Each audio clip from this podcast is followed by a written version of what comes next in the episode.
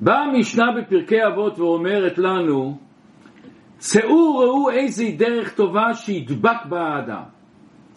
מה המפתח שבן אדם צריך להידבק בעניין הזה, שזאת תהיה בשבילו הדרך הטובה שפותחת לו את כל המידות הטובות. רבי אליעזר אומר עין טובה. רבי יהושע אומר חבר טוב. רבי יוסי אומר שכן טוב. רבי שמעון אומר הרואה את הנולד. רבי אלעזר אומר לב טוב. אנחנו היום נלמד קצת את החלק הראשון של המשנה, מה זה עין טובה. אבל יש כאן עוד נקודה מעניינת, בהתחלת הפרק המשנה שואלת איזוהי דרך ישרה שיעבור לו האדם. ותראו מעניין, יש פה כמה הבדלים. פה הוא אומר איזוהי דרך טובה, שם הוא אומר איזוהי דרך ישרה. פה הוא אומר שידבק באדם, ושם הוא אומר שיעבור לו, שיבחר לו האדם. אנחנו היום לא ניכנס להבדל הגדול בין שתי המשניות, רק נראה את הנקודה הזאת של עין טובה. ולמה הוא אומר צא וראה? מה ההגדרה הזאת של צא וראה? בפשטות עין טובה זה לפרגן, לשמוח בהצלחה של הבן אדם השני. ויש הבדל עצום בין עין טובה לאדם בעל חסד. יכול להיות בן אדם בעל חסד עצום, לאו דווקא שהוא מפרגן לשני. יש אנשים שהוא רוצה להרגיש שהוא עוזר והוא נותן צדקה והוא עושה חסד, אבל הוא לא דווקא מפרגן. ובואו תראו גמרא מזעזעת, מסכת יומא בדף ט'. אומרת הגמרא, מקדש שני שהיו עוסקים בתורה ובמצוות וגמילות חסדים. מפני מה חרב? שואלת הגמרא. מפני שהייתה בו שנאת חינם. תראו זה דבר נורא. עסקו בתורה, במצוות וגמילות חסדים, עשו בעל חסד. שהייתה בו שנאת חינם. מה זה שנאת חינם? אם זה חינם, למה יש שנאה? הנקודה של בן אדם שאין לו עין טובה, זה שמפריע לך המציאות של השני. מפריע לך ההצלחה של השני, השכל של השני, הבריאות של השני, הנחת מהילדים שלו, העושר שלו מפריע לך. זה נקרא שנאת חינם, בלי סיבה אתה שונא אותו. זאת אומרת, במקדש השני היה חסר את עין טובה. ובשביל זה נחרב בית המקדש, ריבונו של עולם, למה? אז בואו נראה, היום יהיה לנו שיחה על עין טובה, הפך הקנאה. בעשרת הדיברות, הדיברה האחרונה היה לא תחמוד. ויש מפרשים אומרים למה זה הדיברה האחרונה, מכיוון שזה המידה הכי קשה. הקנאה זה אחד מהדברים שזה שורש של המון בעיות. ואם נסתכל על כל ההיסטוריה הנפלאה של העם שלנו מתחילת הבריאה, נראה בכל מקום מרכזי היה קנאה. בואו נראה מההתחלה. בא הנחש, השפיע על, על, על האישה של אדם הראשון, על חווה לאכול מצדה. אומר המדרש למה שהוא קינה? הוא ראה את היחסים בין איש ואישה, בין אדם הראשון וחווה, הוא קינה בזה. ולא נשכח שהנחש בהתחלת הבריאה שלו הוא היה בריאה אחרת, הוא היה הבעל חי הכי משוכלל בבריאה. הוא כמעט התנהג כמו בן אדם, הוא לא היה זה שזוחל על הרצפה. הדבר הראשון, התחיל הקינה. אומר המדרש, למה חווה נתנה לאדם הראשון לאכול מצדת? היא חששה שאם היא תמות, הוא יתחתן עם מישהי אחרת. שתי הילדים הראשונים, הבל וקין, קין היה הבכור. והבל וקין הקריבו קורבנות להשם, והשם קיבל את הקורבן של הבל. וזה לקין חרה, חרה לו מאוד, שוב קינה. עוד אומר המדרש שעם קין נולדה תאומה אחת. ואז נהגו לפני מתן תורה שמתחתנים עם הבת שיש לך, עם התאומה שלך. הבל היה לו שתי בנות. שוב פעם התחיל הסכסוך, בא קין אומר אני הבכור, אני רוצה את השתיים. שוב קינה. כל גלות מצרים, הקינה של יוסף והאחים שלו. האחים קינו ביוסף, זה הגרם לקינה של עם ישראל. כל מחלוקת של קורח ומשה רבינו. העבודה הזרה הראשונה שהייתה בארץ ישראל, מי עשה את זה? ירבל בן נבט שחלק על מלך יהודה. מי היה אותו ירבם בן נבט? אומרת הגמרא במסכת סנהדרין אמר רב נחמן כשמלה חדשה. מה שמלה חדשה אין בה שום דופי, שום לכלוך? אף תורתו של ירבם לא הייתה בה שום דופי. ואדם נעלה. איך ירבם בן נבט חטא והעמיד עבודות זרה בארץ ולא נתן ליהודים לבוא לבית המקדש? איך הוא עשה את זה? מה גרם לו לרדת למדרגה כזאת? אומרת הגמרא, דבר שנותן לנו צמרמורת. ירבם בנבט מלאך על מלכות ישראל. רחבם מלאך על מלכות יהודה. ההלכה היא שבאים לעזרה, באים לבית המקדש, לחלק שנקרא העזרה במקדש, בשעת הרגל רק למלכי יהודה מותר לשבת שם. וירבם נאלץ לעמוד.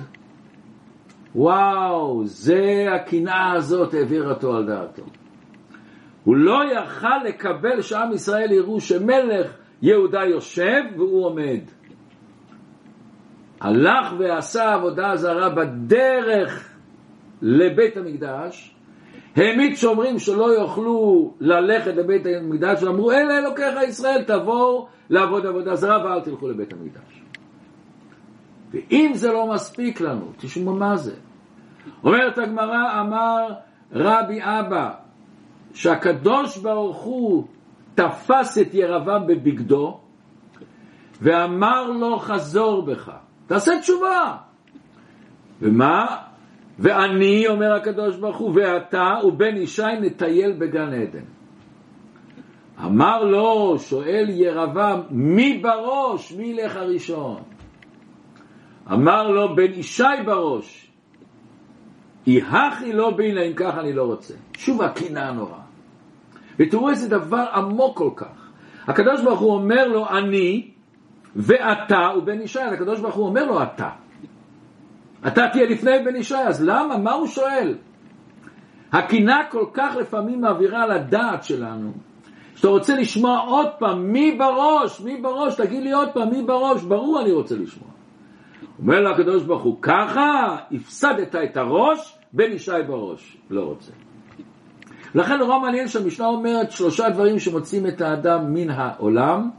מה כתוב? קנאה, תאווה וכבוד. מה הראשון? שוב קנאה. יש לנו עוד משנה בפרקי אבות בפרק שני. רבי יהושע אומר, עין הרע, יצע הרע ושנאת הבריות מוציאים את האדם מן העולם. שוב פעם עין הרע ראשון. כאן באה השאלה הגדולה שכל אחד בתוך תוכו שואל, איך מתמודדים, איך משתלטים על העין הרע הזה? איך משתלשים על הקינה הזאת? עד כדי כך שספר החינוך ואבן עזר וכל המפרשים שואלים, איך שייך לצוות לדבר שבן אדם לכאורה אין לו שליטה עליו, איך אני יכול לשלוט על זה? בא לי הקינה, זה בא לי, מה אני יכול לעשות עם זה? אז בבעלי המוסר אומרים, שאיך שכתוב בתורה לא תחמוד, את כל אשר לרעך. אם בא לך מידת הקינה, אומר הקדוש ברוך הוא, תעשה סך הכל כל אשר לרעך. ואז תראה אותו בן אדם שיש לך קנאה בו, בגלל הצלחה מסוימת בעסק, אז תראה את החסרונות שיש. הבריאות שלו לא היה שלום לא כל כך, המשפחה שלו לא איי איי איי, הילדים שלו לא הכי מוצלחים, יחסי ציבור שלו לא הכי טובים, תחפש את הנקודות השחורות. ואז תוכל להתמודד עם הלא תחמוד. אבל כל אחד מבין, זה לא מוריד את הקינה. זה מחליש אולי, אבל זה לא פותר את הבעיה של הקינה. ויותר מזה, הרבה פעמים בן אדם אומר, אתם יודעים מה? אני מוכן שיהיה לי גם את הצרות שיש לו, אבל העיקר שיהיה לי את מה שיש לו, את זה ואת זה ואת זה, שבזה אני מקנא. והקינה היא, אין תחומים שהיא לא נכנסת בכסף, בחוכמה, במשפחה טובה, בהורים טובים, בילדים טובים, באחים טובים, בכל דבר. באה תורת החסידות ואומרת איך להתמודד עם זה. בפרשת פנחס התורה אומרת שנכנסו לארץ הקודש, הקדוש ברוך הוא חילק את ארץ הקודש לכל ה-12 שבטים. איך הוא חילק? דבר מעניין. דבר ראשון כתוב השם אומר לרב תרבה נחלתו ולמעט תמעיד מחלתו. זאת אומרת לשבט גדול או למשפחות לא ניכנס לדעות בזה, למי שיותר הרבה נתנו לו נחלה יותר גדולה, למעט נתנו לו פחות. דבר נפלא, כתוב שגם חילקו את זה בגורל.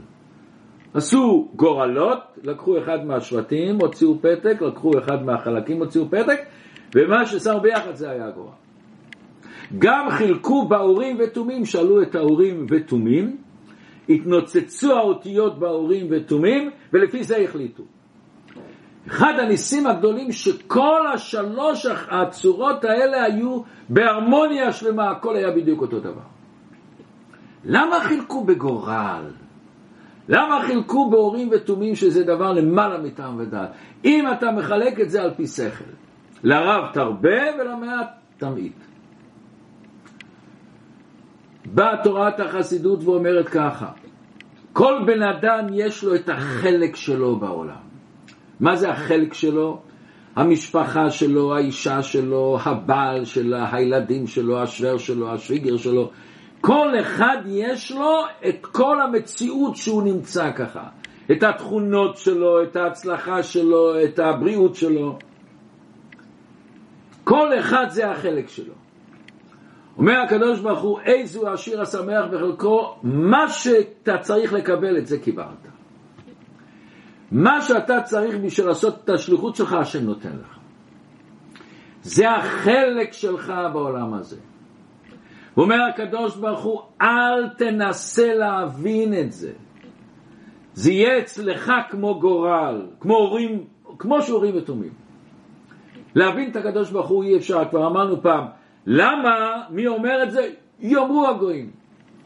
כל אחד מבין בשכל שהקדוש ברוך הוא למעלה מן השכל, אתה לא תהיה מסוגל להבין אותו. כי לא מחשבותיי מחשבותיכם. אל תנסה אפילו. למה וככה וזה, זה הגורל שלך, כך רצה הקדוש ברוך הוא ואתה לא תוכל להבין למה. ותמיד זה יהיה לטובתך גם אם אתה לא מבין. גם שבראש שלך היית רוצה להיות כמו השני או כמו השלישי, זה לא יהיה טוב בשבילך, אתה צריך את זה ואת זה בשביל השליחות שלך. יש סיפור מעניין מאוד. איש אחד חולם חלום שהוא עולה אל השמיים והוא עומד לפני בית דין של מעלה עם הקדוש ברוך הוא ואומר לקדוש ברוך הוא, ריבונו שלום, אני כל כך מודה לך, נתת לי אישה. כל כך טובת לב, כל כך עושה מה שאני צריך, כל כך מבינה אותי, כל כך מרגישה איתי. היא גורמת שיש לנו שלום בית נפלא, ממש נפלא. הוא אומר, אני מודה לך. אומר הקדוש ברוך הוא, כן, רציתי שיהיה לך חיים מאושרים, רציתי שיהיה לך חיים נהדרים, נתתי לך בדיוק את האישה הנפלאה הזאת. ואז הוא אומר לקדוש ברוך הוא, שאני רוצה גם להודות לך, שיש לה כזה חוש בחינוך, היא יודעת לכל ילד או לכל בת מה לגעת ואיך לומר, והיא מתמודדת עם כל האתגרים. ועם הצמיחה ממש ילדים נפלאים, מאושרים, קשורים בקדוש ברוך הוא. אה, ריבונו אני מודה לך.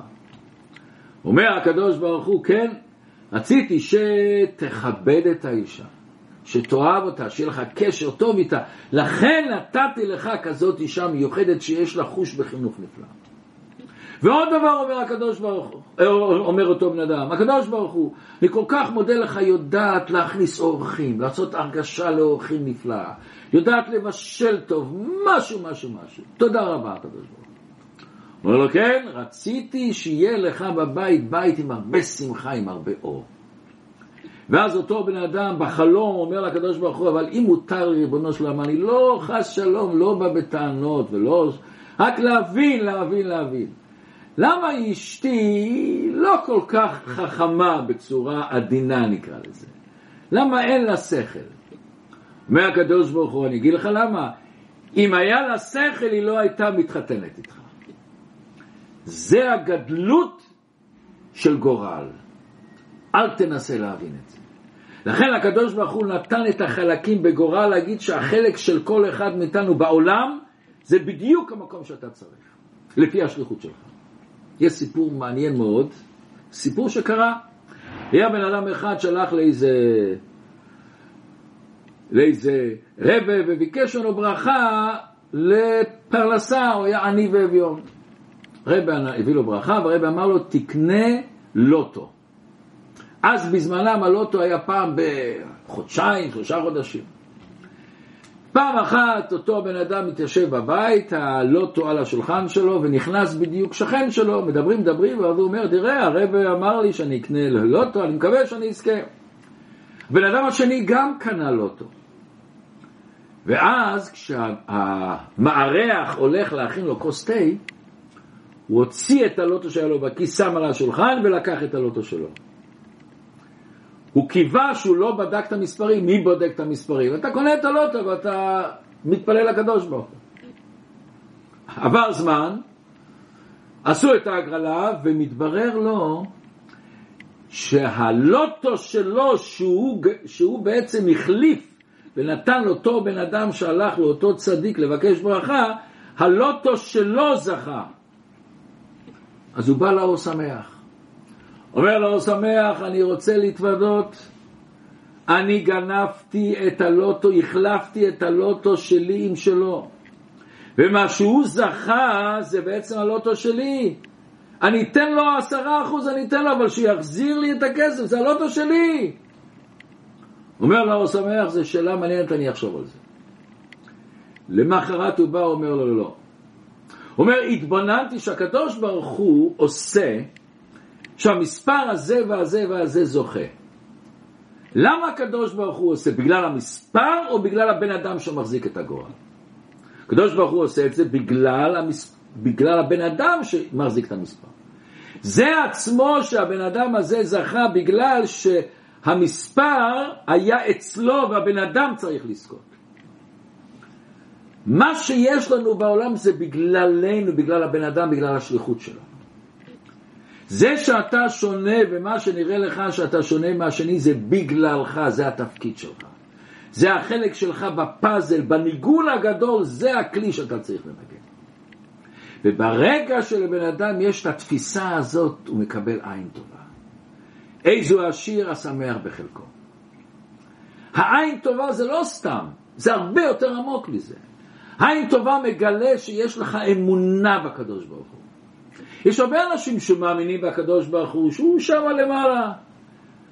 להחדיר את האמונה בחיים שלך, בפרקטיקה שלך, בחיי היום-יום שלך, שאתה מאמין שמה שיש לך בא מהקדוש ברוך הוא. שההרגשות שלך, שהמצבים שלך, שהאתגרים שלך, שההצלחות שלך, זה בדיוק השם נותן מה שאתה צריך לקבל. נבין לפי זה רבינו יונה אומר, עין טובה זה השורש והבסיס לכל המידות טובות. זה פותח את המידות טובות. המהר"ל מסביר שעין טובה מוכרח להגיע מההבדלה של הנשמה. הגוף מצד עצמו הוא אגואיסטי, הוא לא יכול שיהיה לו עין טובה. מה יכול לתת לך הכוח של הנשמה? ולכן לבן אדם שיש עין טובה, הוא בעצם מגלה את הנשמה שלו, את האמונה שבנשמה שלו.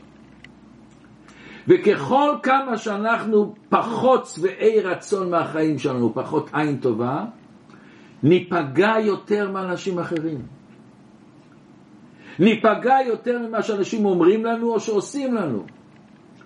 לפרגן זה תכונה אצילית שקשורה לאנשים טהורים. וכל אחד במהות שלו הוא טהור. היכולת לשמוח בשמחה של אחרים זה מעיד על ביטחון עצמי גבוה, על שלמות פנימית. צער עין לא יכול להיות מאושר לעולם, הם תמיד יאכלו את עצמם מבפנים. הם לעולם יהיו אנשים בעלי כעס, ותמיד עסוקים בלהסביר למה לא הצלחתי, למה נכשלתי. ומי שיודע לפרגן הוא קשור בקדוש ברוך הוא. הוא מרגיש את השליחות שהשם נתן לו. הוא מרגיש את השלמות הפנימית שיש לו, שהוא בא מהקדוש ברוך הוא. לזכות בשלווה פנימית, לראות את הקדוש ברוך הוא עטוף באהבה ושמחה. ולכן נוכל להבין מה שאומרת הגמרא, מסכת סוטה. אומרת הגמרא, כתוב בפסוק שטוב עין הוא יבורך. אומרת הגמרא, יבורך, יברך. אם אתה טוב עין, ואם אתה שמח במה שהשם נותן לחבר שלך, זה מורה את הקשר הנפלא שיש לך עם הקדוש ברוך הוא. אז אתה מקבל את השפע, אז אתה מקבל את הברכה. ואז אתה יכול לברך. לא רק שיש לך, אתה יכול לברך. ואם עדיין לא למדנו לפרגן, לא קרה שום דבר, זה לא מאוחר אף פעם. לא מאוחר אף פעם להרגיש שההצלחה של השני זה בעצם אני יכול ליהנות ממנה. אני שמח בשמחה של אחרים. זה הופך אותי לבן אדם אחר.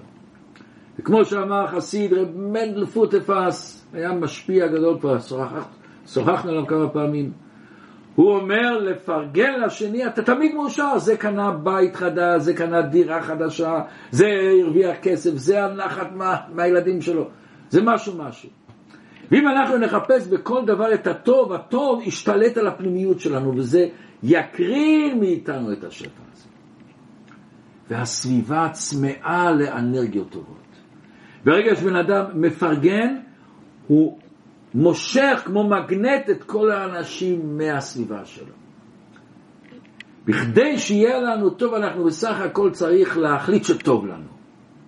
לא לחפש את הרע, לא להבריח את ההרגשה טובה, לשמוח ולשמוח ולפרגן לשני. וזה האור הנפלא שבן אדם יכול להיות. אם אני מאבד את זה, על ירבעם בן נבט כתוב שהוא היה אמור להיות משיח בן יוסף. על קורח וקין היה כתוב בספרים שאם הם היו עומדים בניסיון, הם היו במדרגה נפלאה. מידה כנגד מידה. אם אתה לא שמח במה שהשם נותן לשני, חס ושלום לא מפרגנים ונותנים לך. ובואו נראה עוד פרשה קשה מאוד בתורה, ואיך שבספר שם משמואל, הסוכת של רב מסביר את זה נפלא. באה התורה ואומרת למשה רבינו, קח את הלווים מתוך בני ישראל וטיהרת אותם. וכה תעשה להם לטהרם הזה עליהם מי חטאת. ואחר כך, וצריכים לקחת פר בן בקר ולהקריב.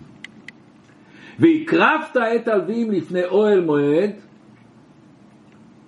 והקרבת את הלווים לפני השם, וסמכו בני ישראל את ידיהם על הלווים.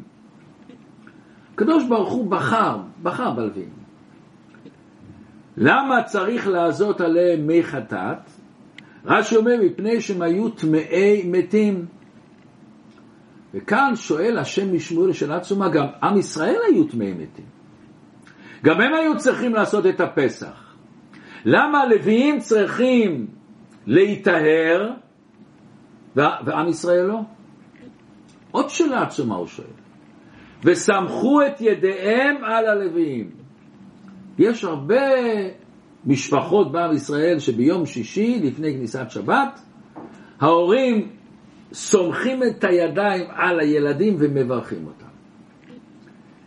מי מברך את מי? הגדול את הקטן.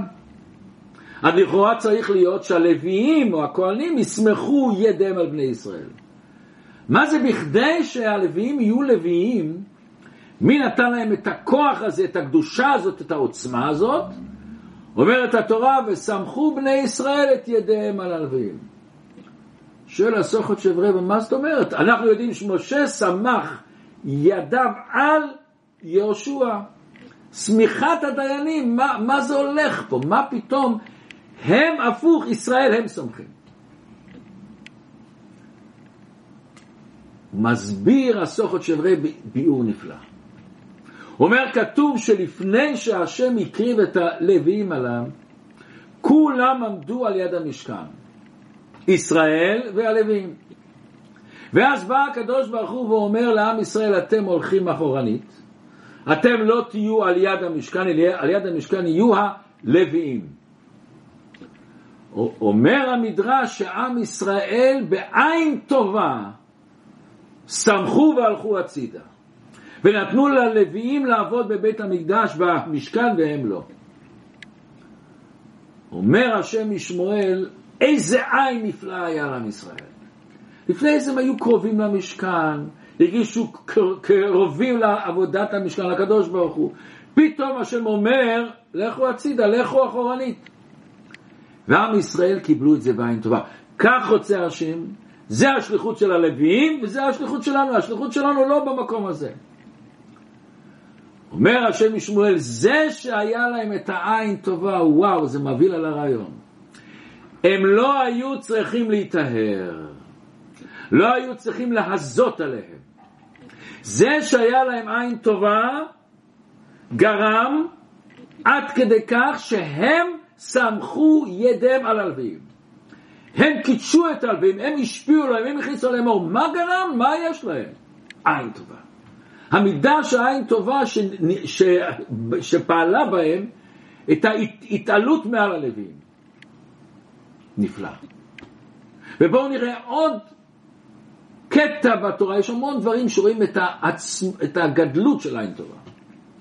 בא הקדוש ברוך הוא ואומר, תעשו את האורים ותומים, כמו שדיברנו לפני זה, שהחלוקה של ארץ ישראל הייתה אורים ותומים. מי זכה להחזיק את האורים ותומים? ונשא אהרון אחיך את שמות בני ישראל בחושן המשפט. על ליבו. והיו על לב אהרון בבואו לפני השם. ונשא אהרון את משפט בני ישראל על ליבו, שלוש פעמים על ליבו. מה, למה באמת דווקא אהרון זכה באורים ותומים?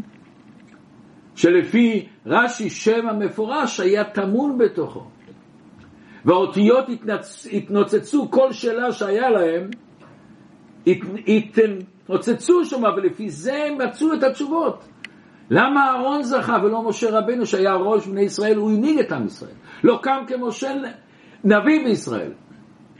ומה ההדגשה הזאת על ליבו? על ליבו. באה הגמרא, והמדרשים אומרים את זה. כשהשם אומר למשה ללכת לגאול את עם ישראל, משה לא רוצה. ומשה אומר לקדוש ברוך הוא, שלח נא ביד תשלח. מפרש רש"י, מה זה שלח נא ביד תשלח? ביד מי שאתה רגיל לשלוח והוא אהרון. אומר המדרש, אמר משה לקדוש ברוך הוא, עד שלא עמדתי, היה אהרון הכי מתנבא להם שמונים שנה. מה הוא התנבא? שעתיד הקדוש ברוך הוא לגאול אותם. משה רבינו אמר, אהרון הוא, הוא האח הבכור. ואני יודע מה קרה בין אחים של האחים והשבטים, היה איזושהי אי הבנה ביניהם. אהרון זה שהיה עם עם ישראל, משה הרי עזב את מצרים, היה במדיין כל השנים. אהרון היה איתם, סבל איתם, הוא עודד אותם, הוא התנבא שעתיד הקדוש ברוך הוא לגאול אתכם. מגיע לו שהוא יהיה הגואל של עם ישראל. אני מפחד שיהיה חלילה קנאה חלילה. אומר המדרש, ענה לו הקדוש ברוך הוא, הלא אחיך, ידעתי כי דבר ידברו והנה הוא יוצא לקראתך ורעך ושמח בליבו. שמח בליבו. לא רק בפה הוא יגיד לך יופי אני שמח בשבילך. השם יראה ללבב, הוא שמח בליבו, בלב שלו הוא שמח. אומר, אומרת הגמרא, בשכר ורעך ושמח בליבו, זכה לחושן למשפט על ליבו. אמר רבי שמעון בר יוחאי, הלב ששמח בגדלות אחיו, ילבש אורים ותומים. מה הקשר של אורים ותומים, שזה על הלב? מה הקשר לעין טובה? אנחנו כולנו זוכרים שאלי, אלי הכהן גדול, שהוא ראה את חנה מתפללת, והוא אומר לה, את שיכורה. למה הוא אמר שיכורה? כתוב, הוא שאל בהורים ותומים, והתנוצצו האותיות, איזה אותיות? שין, כף, ריש, ה'. אז הוא למד שיכורה. אבל אפשר לצרף את זה אחרת. אפשר לצרף את זה כשרה, כשרה. הכהן גדול צריך להיות לב נקי, עין טובה, מכיוון שאורים ותומים לפנח אותם, לתפוס מה שכתוב. על ליבו אתה צריך בלב שלך, בלב להרגיש. יש אנשים שקולטים את השני בשכל, אבל יש אנשים שיש להם כזה חוש רגישות נפלאה, שהם קולטים את הלב שלו, את הפנימיות שלו. אומר הקדוש ברוך הוא, דווקא הארון שיש לו עין טובה, הוא יזכה באורים ותומים. הוא יוכל לפנח, להרגיש מה הקדוש ברוך הוא רוצה. ומה לנו יותר כתוב מה ההבדל בין תלמידי אברהם אבינו ואנשים אחרים? עין טובה, עין טובה. לא כתוב גמילות חסד, אנחנו יודעים תמיד אברהם אבינו חסד, חסד, חסד, הכניס אורחים. הגדלות של אברהם אבינו זה עין טובה, ולפעמים עין טובה היא הרבה יותר קשה מגמילות חסדים.